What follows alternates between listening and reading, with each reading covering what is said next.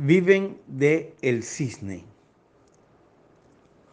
Hace siete años se secó totalmente el llamado Lago del Cisne, ubicado en el municipio de Puerto Colombia a 10 minutos de Barranquilla, y se convirtió en un desierto de 56 hectáreas en el que se apreciaban restos óseos de babillas y de otros animales propios de su fauna.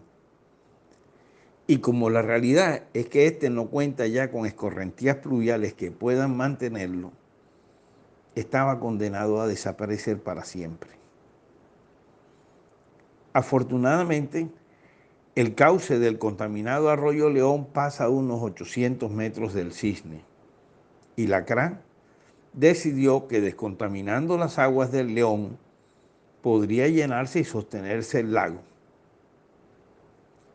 Contrató para esto a Ambio Colombia, y mediante un bombeo continuo inicial de 10.000 metros cúbicos diarios de aguas ya descontaminadas mediante biotecnología, se logró llenar en casi cinco meses. Desde entonces, para suplir la evaporación propia de nuestro medio, se bombean aguas tratadas y perfectas para su sostenimiento volvió la vida a esa bella laguna con su fauna, por lo que es hoy un sano ecosistema rico en peces, aves, reptiles y mamíferos.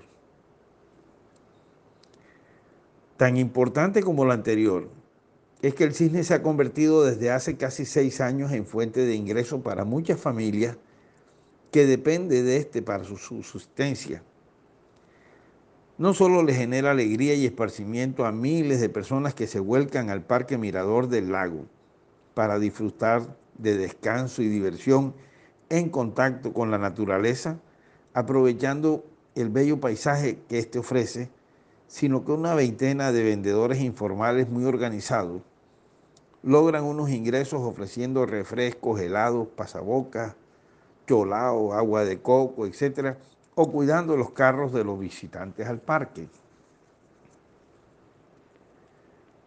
Pero lo más sorprendente es la importancia que desde entonces tiene este lago para casi un centenar de pescadores que con sus atarrayas logran sacar de 2.000 a 3.000 mojarras al día, manteniendo así un sano equilibrio en sus aguas, porque un exceso de peces disminuiría el necesario porcentaje de oxígeno disuelto en estas.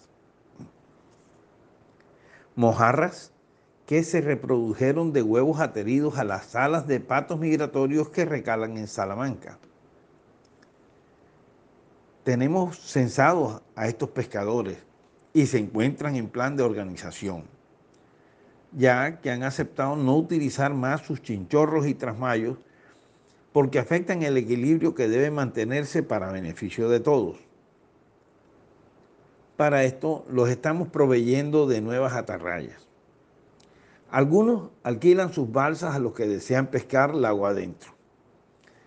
Encontramos pescadores que llegan, realizan su faena y regresan a sus casas diariamente. Otros vienen de más lejos y pernoctan casi una semana para descansar la semana siguiente. La venta producto de su pesca la hacen de manera directa a compradores que llegan a la orilla y adquieren casi la totalidad de lo producido en la faena. El resto es para llevar a sus hogares. La idea es que estos pescadores adquieran buenas prácticas para mantener el lago y sus orillas libres de basuras y desperdicios. Para esto, recogen los desechos que ellos mismos producen al día y los depositan en grandes canecas que descargan al contenedor del aseo de la AAA. Trabajar en armonía y sin enfrentamientos hace parte de lo que uno aprecia durante las charlas con ellos y obviamente es innegable la enorme satisfacción que estos resultados nos generan a quienes hemos hecho parte de esa transformación. El cisne, al pasar de desierto a lago, nos demuestra lo que se podría lograr con la totalidad de los cuerpos de agua de nuestro departamento. Nicolás Renowitzki Renowitzki.